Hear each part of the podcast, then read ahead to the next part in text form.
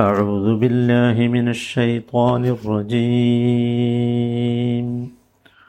وإذ جعلنا البيت مثابة للناس وأمنا واتخذوا من مقام إبراهيم واتخذوا من مقام إبراهيم مصلى. وعهدنا إلى إبراهيم وإسماعيل أن طهرا بيتي للطائفين أن طهرا بيتي للطائفين والعاكفين والركع السجود നൂറ്റി ഇരുപത്തിയഞ്ചാമത്തെ വചനം وإذ جعلنا البيت مثابة للناس وأمنا ആ ബൈത്തിന് ഭവനത്തെ അഥവാ കഅബയെ മസാബത്തല്ലിന്നാസ് ജനങ്ങൾ സമ്മേളിക്കുന്ന സ്ഥലമായും വ അംനൻ സുരക്ഷിത കേന്ദ്രവുമായും നാം നിശ്ചയിച്ച കാര്യം ഓർക്കുക وعهدنا إلى إبراهيم وإسماعيل أن طهرا بيتي للطائفين والعاكفين والركع السجود وعهدنا നാം കൽപ്പന നൽകുകയും ചെയ്തു ഇല ഇബ്രാഹീമ വ ഇസ്മായിൽ ഇബ്രാഹീമിനും ഇസ്മായിലിനും അൻ ത്വഹിറ ബൈത്തിയ എൻ്റെ ഭവനത്തെ നിങ്ങൾ രണ്ടുപേരും വൃത്തിയാക്കണം ശുദ്ധമാക്കി വെക്കണം. ലിത്തായിഫീന തവാഫ് അഥവാ പ്രദക്ഷിണം ചെയ്യുന്നവർക്ക് വേണ്ടി. വൽ ആക്കിഫീന എത്തിക്കാഫ് അഥവാ ഭജനമിരിക്കുന്നവർക്ക് വേണ്ടി. വർ റുക്കായി റുക്കുവഴി ചെയ്യുന്നവർക്ക്. അതുപോലെ അസുജൂദ് സുജൂദ് ചെയ്യുന്നവർക്കും വേണ്ടി.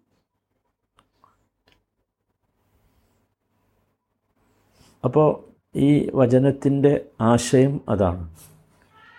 ഇതൊരു വല്ലാത്ത വചനമാണ്. നബി സല്ലല്ലാഹു അലൈഹി വസല്ലമയിലൂടെ അള്ളാഹു വിശുദ്ധ ഖുർആൻ അവതരിപ്പിച്ച് അന്നത്തെ നബി സല്ലല്ലാഹു അലൈഹി വല്ലമയുടെ കാലത്തുണ്ടായിരുന്ന വേദം നൽകപ്പെട്ട ജൂത ക്രൈസ്തവ വിഭാഗങ്ങളോടും അറബി മുഷിരിക്കുകളോടും ഇബ്രാഹിം നബിയുടെ ചരിത്രം പറയുകയാണ്. ആ ചരിത്രം പറയുന്നത് അൽ ബൈത്തിനെ കുറിച്ച് പറഞ്ഞുകൊണ്ടാണ്. അഥവാ കഅബയെ പരാമർശിച്ചുകൊണ്ടാണ് അത് ആരംഭിക്കുന്നത്. അതിനുള്ള കാരണം കഅബ അറബികൾക്കും ജൂത സമുദായത്തിനും പൊതുവായിട്ടുള്ള കിബല ആയിരുന്നു എന്നതുകൊണ്ടാണ്. നമുക്കറിയാം ആദ്യമായി അള്ളാഹുവിനെ ആരാധിക്കാൻ വേണ്ടി ഉണ്ടാക്കപ്പെട്ട ഗേഹം കഅബയാണല്ലോ. ഇന്ന അവ്വല ബൈത്തി മുദിഅ ലിന്നാസി ലല്ലദി മുബാറക്. അല്ലേ? അള്ളാഹുവിനെ ആരാധിക്കാൻ ഉണ്ടാക്കിയത് അതായിരുന്നു കഅബയാണ്.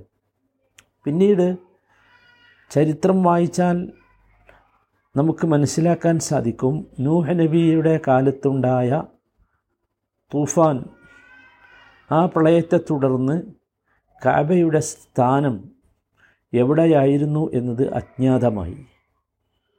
അള്ളാഹു താല ഇബ്രാഹിം അലൈഹി ഇസ്ലാമിന് അത് നിർണയിച്ചു കൊടുക്കുകയും അദ്ദേഹം അത് പുനരുദ്ധരിക്കുകയും ചെയ്തു എന്നാണ് മനസ്സിലാക്കേണ്ടത്.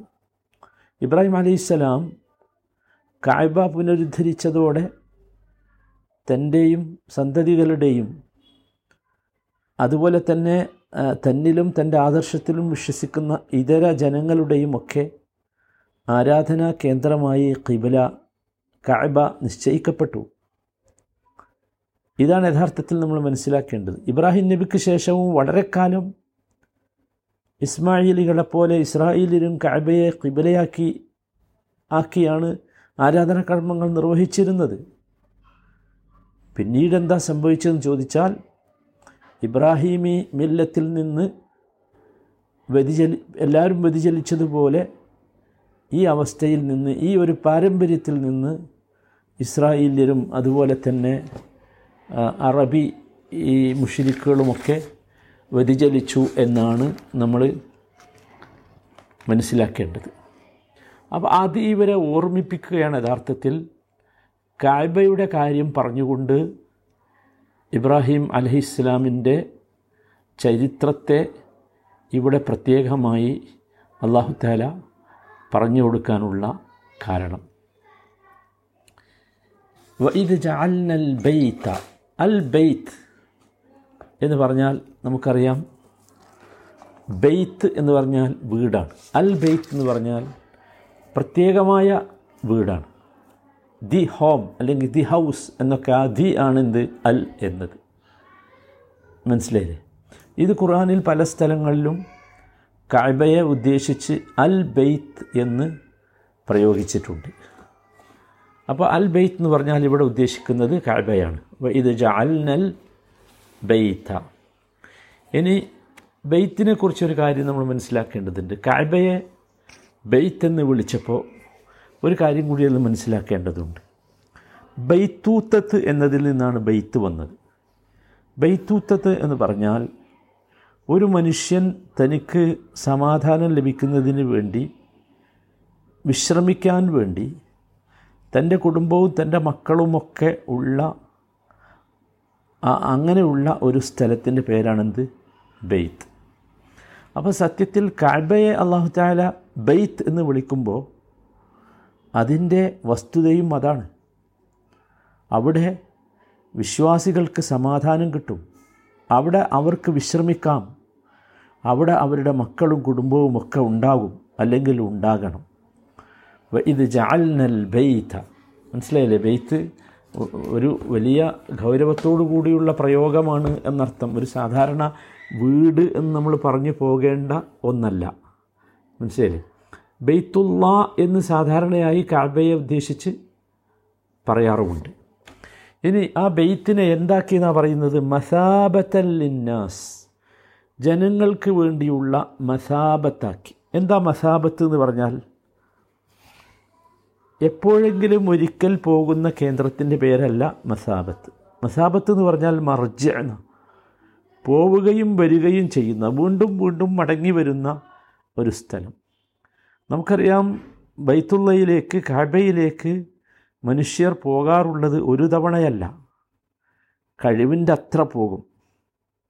അതാണ് മസാബത്തിന്റെ ഏറ്റവും പ്രധാനമായ ഒന്നാമത്തെ വിവക്ഷ. മനസ്സിലായി അവിടെ ചെന്നാൽ മസാബത്ത് കിട്ടും. മസാബത്ത് സവാബ് കിട്ടും. പ്രതിഫലം കിട്ടുന്ന സ്ഥലമാണ് അത്. മസാബത്ത് സുബാനല്ല അതതിന്റെ വിവക്ഷയാണ് പ്രതിഫലം ലഭിക്കുന്ന സ്ഥലം പുണ്യസ്ഥലം എന്നൊക്കെ പറയാം. സവാബിൽ നിന്ന് മസാബത്ത് വന്നു. അള്ളാഹു ആലം അപ്പോൾ അവിടെ ചെന്നാൽ എന്ത് കിട്ടും?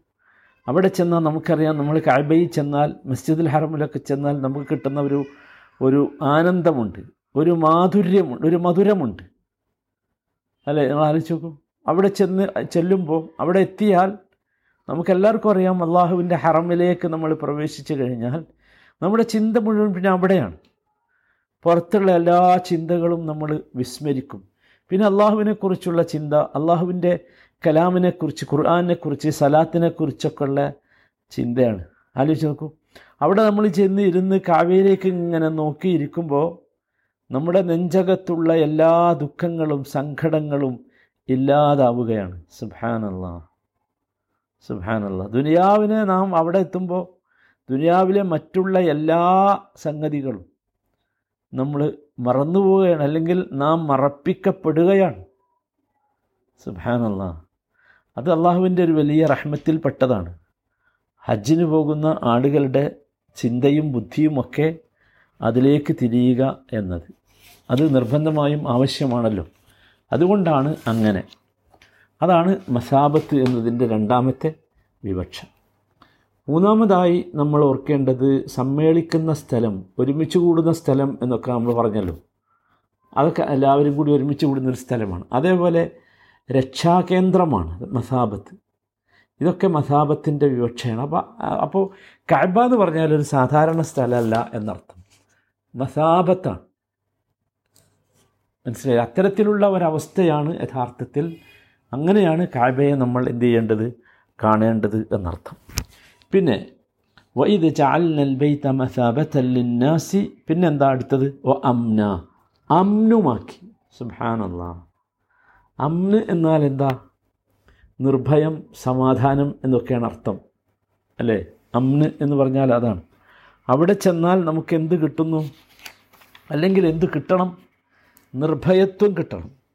സമാധാനം കിട്ടണം. ആശ്വാസം കിട്ടണം. അമ്ന് പേടിയില്ലാത്ത അവസ്ഥയാണ് എന്ത് അമ്ന് എന്ന് പറയുന്നത്. അല്ലേ? രണ്ട് നിലക്കുള്ള അമ്നുകൾ. ഒന്നാമത്തേത് അള്ളാഹുവിങ്കലേക്ക് അള്ളാ അള്ളാഹുവിന്റെ അടുത്ത് കിട്ടാനുള്ള പാപമോചനവും കാരുണ്യവും ആശ്വാസവുമൊക്കെ തേടി ചെല്ലുന്നവർക്ക് അവിടെ എന്തുണ്ട്? നിർഭയത്വമുണ്ട് സമാധാനമുണ്ട്.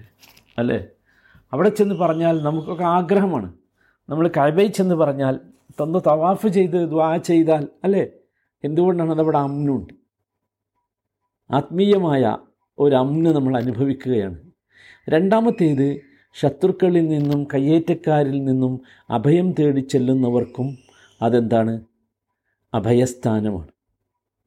അതുകൊണ്ടാണ് കാബ കാബയുടെ പരിസര പ്രദേശമായ ഹറം ഹറം അതിർത്തിയിൽ വെച്ച് ആരെയും കയ്യേറ്റം ചെയ്യാൻ പാടില്ല ശിക്ഷാ നടപടികൾ എടുക്കാൻ പാടില്ല. ഒമൻ ദഹലഹു ഖാന ആമിന. അല്ലേ? ഒമൻ ദഹലഹു ഖാന ആമിന. അവിടെ ആർ പ്രവേശിച്ചുവോ അവൻ എന്താണ്? നിർഭയനാണ്. ഇത് നമുക്ക് മാത്രമല്ല യുദ്ധ യുദ്ധത്തിൽ വളരെ തൽപരരായിരുന്ന അറബികൾ ജാഹിലിയ കാലത്ത് പോലും അവിടെ വെച്ച് യുദ്ധമോ കയ്യേറ്റമോ ഒന്നും നടത്തുമായിരുന്നില്ല. മക്കാഹറമിന്റെ അതിർത്തിക്കുള്ളിൽ വെച്ച് ജന്തുക്കളെ വേട്ടയാടാനും മരങ്ങളും ചെടികളും മുറിച്ചു കളയാനും പാടില്ല. ഇതൊക്കെ എന്താണ്? സുഹാനുള്ള ഇതൊക്കെ ഈ അൽ ബെയ്ത്തിന്റെ അമ്നിൽപ്പെട്ടതാണ് അതാണ് വത്തഹിദൂമി മക്കാമി അതാണ് എന്ത്? മസാബത്തല്ലിന്നാസി വ അംന എന്ന് പറഞ്ഞതുകൊണ്ടുള്ള വിവക്ഷ. അപ്പോൾ അത്തരത്തിലുള്ള ഒരു അമ്ന് അവിടെ അനുഭവപ്പെടും എന്നതാണ്. ഒരു നിർഭയത്വം അനുഭവപ്പെടും എന്നതാണ്. അത് ഇസ്ലാമിൽ വളരെ പ്രധാനപ്പെട്ട ഒരു സംഗതിയാണ്. നമുക്കെല്ലാവർക്കും അറിയാം. അപ്പോൾ കഅബയുടെ ഏറ്റവും വലിയ ഫതി ശ്രേഷ്ഠതയായി നമ്മൾ മനസ്സിലാക്കേണ്ടത് അതിൽ അവിടെ മസാബത്തുണ്ട് അവിടെ അമ്നുണ്ട് എന്നതാണ് ഇത് അള്ളാഹുവിന്റെ വലിയ റഹ്മത്താണ്. വലിയ കാരുണ്യമാണ്. വലിയ കാരുണ്യമാണ്. അലൈഹി സ്വല്ലമക്ക് അള്ളാഹു അവിടെ വെച്ച് ചില നടപടികൾ സ്വീകരിക്കാൻ അനുവാദം നൽകിയത് ഫത്തഹ ദിവസം മാത്രമാണ്. മക്ക വിജയ ദിവസം അത് ചെറിയൊരു സമയം മാത്രമാണ്. അതാണ്. അതുകൊണ്ടാണ് ആ സമയം കഴിഞ്ഞപ്പോൾ നബി സല്ലാ അലൈഹി സ്വലാം പറഞ്ഞത് എന്താ വക്കത് ആദത്ത് ഹെറുമത്ത് ഹല്യവും കഹെറുമത്തിഹ ബിൽ അംസ് അതാണ്.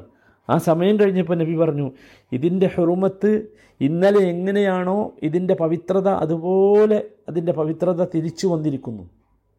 ഇനി വേറെ എന്തല്ല വിഷയമല്ല എന്നർത്ഥം. നബി സല്ലാ അലൈഹി സ്വല്ലമക്ക് പ്രത്യേകമായ ഒരു ഇളവ് അനുവദിച്ചതാണ്. അതുകൊണ്ട് തന്നെയാണ് നബി സല്ലാ അലൈഹി സ്വലമയോട് ഒരു ചോദ്യം ചോദിക്കപ്പെട്ടു. എങ്ങനെയാണ് താങ്കൾക്ക് അങ്ങനെ കിട്ടിയത് എന്ന്. അപ്പോൾ നബി സല്ലാ അലൈഹി സ്വല്ലമ്മ സഹാബത്തിനോട് പറഞ്ഞ മറുപടിയുണ്ട് എന്താണത്? നബി സല്ലാ അലൈഹി സ്വലമക്ക് അവിടെ ഒരു കിത്താൽ നടത്താൻ ഒരു ഒരു ഒരു പിന്നെ സൈനിക നടപടി നടത്താൻ മക്ക വിജയത്തിന് വേണ്ടിയാണല്ലോ അത്. അനുവാദം നൽകിയാണ് റുഹ്സ നൽകിയതാണ്. അതിനെപ്പറ്റി ആരെങ്കിലും ചോദിച്ചാൽ ആ ഒരു ഇളവിനെക്കുറിച്ച് ചോദിച്ചാൽ നിങ്ങൾ പറയേണ്ടത് എന്താ? നബി സല്ലാ സ്വലം പറഞ്ഞു മുത്തഫഖുൻ അലേഹിയായി ഉദ്ധരിച്ച ഹദീസിൽ കാണാം ഇന്ന് അള്ളാഹ് അദിൻ അലി റസൂൽഹി വലം ലക്കും. അത് അള്ളാഹു തന്റെ റസൂലിന് അനുവദിച്ചതാണ് നിങ്ങൾക്ക് അതിന് അനുവാദമില്ല എന്ന്. അത് ആ സമയത്ത് മാത്രമുള്ള അനുവാദമാണ്. അതുകൊണ്ടാണ് അതിന് ശേഷം ഇതൊന്നും പാടില്ല എന്ന് പറഞ്ഞത്. മനസ്സിലായില്ലേ? അത് നമ്മൾ അങ്ങനെ തന്നെയാണ് മനസ്സിലാക്കേണ്ടത് ഇതൊരു വലിയ സംഭവമാണ് സഹോദരന്മാരെ. അതുകൊണ്ട് തന്നെ മുൻകാല പണ്ഡിതന്മാരൊക്കെ മസ്ജിദുൽ ഹറമിനകത്ത് ആയുധങ്ങൾ കൊണ്ടുപോകുന്നത് വിലക്കിയിരുന്നു. അവർ അത് കറാഹത്താണ് പറഞ്ഞിരുന്നു ശരിയായ രീതിയല്ല എന്ന് പറഞ്ഞു. കാരണം അള്ളാഹു താല തന്നെ അമ്നാക്കി നിശ്ചയിച്ച നിർഭയത്വം നിശ്ചയിച്ച ആ സ്ഥലത്ത് നമ്മൾ എന്ത് ചെയ്യാൻ പാടില്ല? അവിടെ അതിന് വിരുദ്ധമായ കാര്യങ്ങൾ നമ്മൾ ചെയ്യാൻ പാടില്ല എന്നതാണ് നമ്മൾ മനസ്സിലാക്കേണ്ടത്. അതാണ് ഈ കാബയുടെ പ്രത്യേകത. സുഹാനുള്ള അള്ളാഹു താല ആ കാബയിൽ നമുക്കെല്ലാവർക്കും അറിയാം രണ്ട് വർഷമായിട്ട് ആഗ്രഹിക്കുന്ന എല്ലാവർക്കും അവിടെ എത്താൻ കഴിയുന്നില്ല. അള്ളാഹു താല എല്ലാവർക്കും അവിടെ എത്താനുള്ള തൗഫീക്ക് നൽകുമാറാകട്ടെ. ആ മസാബത്തും അമ്നും അനുഭവിക്കാനുള്ള സൗഭാഗ്യം അള്ളാഹുവെ ഞങ്ങൾക്കൊക്കെ നീ നൽകി അനുഗ്രഹിക്കണമേ.